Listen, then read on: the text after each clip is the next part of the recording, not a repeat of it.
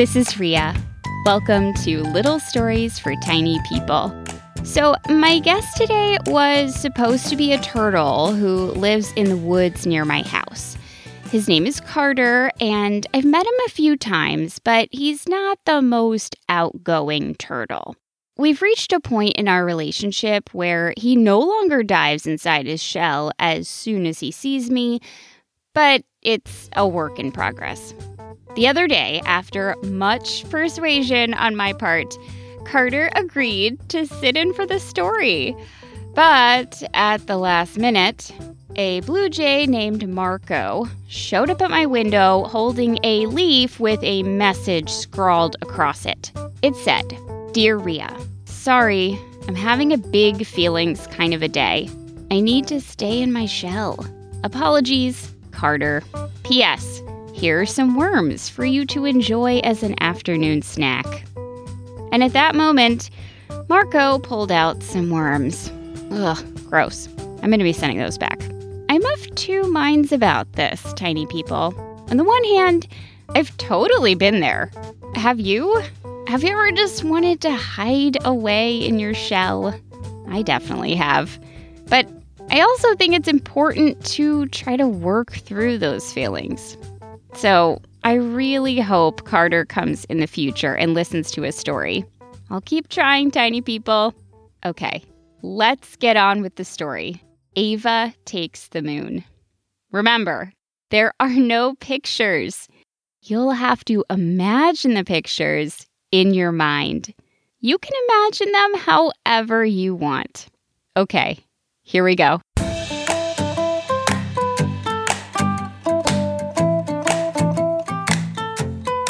Ava loved to cut paper and cardboard boxes into dolls, dioramas, and brown paper foxes. She loved to paste cutouts onto big poster boards. In fall, she pasted googly eyes on the sides of small gourds. She cut old newspapers into shreds. She cut the tags off the mattresses of everyone's beds. "It calms me," Ava said when her mother objected. "I cut paper," Ava added, "when I feel disrespected." No one could deny Ava had talent, a gift, a rare ability to thoroughly sift through magazines, flyers, and recycling with speed to find just the right pictures she could possibly need. So when her mother would object, Ava would simply point to her latest project. "I'm an artiste," Ava announced as paper trailed out the door. And still, even with paper piling up on the floor, Ava still needed to snip more. Things got crazy when Ava was stressed. She would snip till all her paper dolls were dressed in elaborate costumes, in hats, and in belts, until Ava's fingers developed small welts. "Enough," her mom said one day, swiftly taking the scissors away. "Enough of that snipping, at least for today." Ava stuck out her lip and mumbled, "Okay." Somehow, Ava got from Monday to Thursday without her scissors to keep stress at bay. But on Friday, everything seemed to go wrong, and the day felt very, very long. Her best friend had to go home sick. At recess, Ava looked at her leg and saw a tick. After the tick was removed, Ava got paint on her shirt. So the rest of the day, she was on high alert for what else could go wrong in the span of a day. And she arrived home exhausted, too spent to play. That night, Ava dreamed of cutting confetti, tossing it high. She suddenly woke, glimpsing the moon in the sky. The moon was full, shimmering, glowing in the dark, and seeing it there seemed to light a spark somewhere deep in Ava's heart. She searched for her scissors to commence with her art. Scissors in hand, Ava went in the yard. This'll just take a minute. Won't be too hard, she thought as she pulled the ladder out of the shed and listened to make sure her parents were in bed. Ava stood on the ladder ever so high, and she snipped that moon out of the sky. She pulled the moon down and dragged it inside. My very own moon, she thought to herself as she hung the moon above an old wooden shelf. This was Ava's biggest project by far. Bigger than her huge cardboard car, bigger than the fort she'd made of paper mache, bigger than the set she'd made for her play.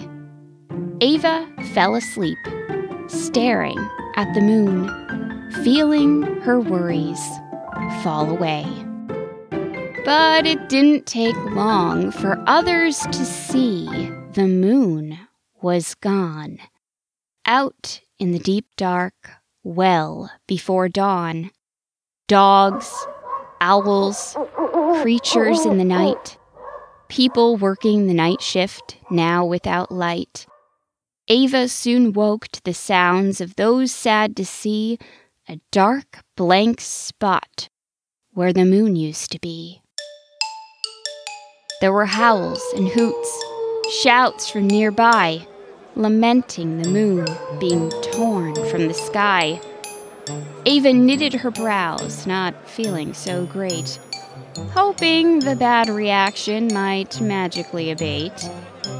But it did not. More creatures and people stared up at the spot where the moon used to be, and where now it was not. Ava looked at her moon, so bright, so clear. They'll get over it. The moon looks happy here.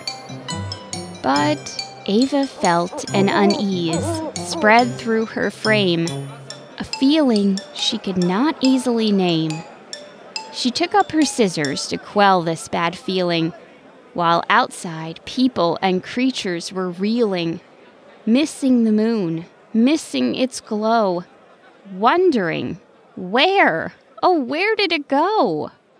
Ava found the stack of papers she kept in her room and snipped to unload her feelings of gloom. She made paper leaves and snowflakes to hang in the window, but it only forced her to see the commotion below. The people and creatures would not let this go. They kept saying and shouting, "Well, where did it go?" "But it's my moon," Ava said. But she wasn't quite sold. And now she wasn't feeling so bold. She felt bad, guilty for taking the moon. It has to go back, she thought. It has to go soon. Ava looked at the moon, then looked at the spot, up in the sky, where the moon was not. She was good at taking things apart. Fixing them? Where to start? Ava put down her scissors and went off to search for what could put moon back up on its perch. In the closet, she found a bag filled with sewing tools, needles, thread, about a dozen spools, any color one might need. She pulled out the bag and dragged it with speed down the hall to her room, where the moon waited. Outside, the upheaval had not abated. People and creatures were missing the moon. Ava knew she must put it back soon. She threaded a needle, as she'd seen her mom do before, and pulled the moon out through the back door. She climbed the ladder with the moon tucked under her arm as she listened to the people and creatures' calls of alarm.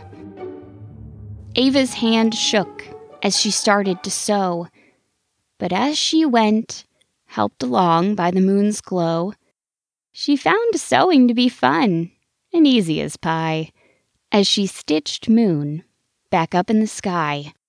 Once she was done, the world around her hushed, and she could hear as the people and creatures rushed to glimpse the moon, to bask in its light. Now they could finally go on with their night. Ava was exhausted. She fell into bed, surrounded by paper and spools of thread. Things changed for Ava after that night. Just snipping things no longer felt quite right. Her art meant something to her, so she did keep at it. But she needed more things to do when those big feelings hit. So she kept making paper art. She loved how it looked. But she also started sewing, and soon she was hooked. She took up piano and tried her hand at chess because she needed more ways to handle her stress, to calm her big feelings when she felt like a mess. She learned to take deep breaths and let them out slow. She learned to talk more and let everyone know that she needed extra attention when she was stressed from all the people who knew her best. Over time, she added even more things to help her calm her big feelings for when that little knot in her tummy seemed to sprout wings. Things like writing poetry, listening to music, or whistling a tune. So she'd never again do something crazy. Something like stealing the moon.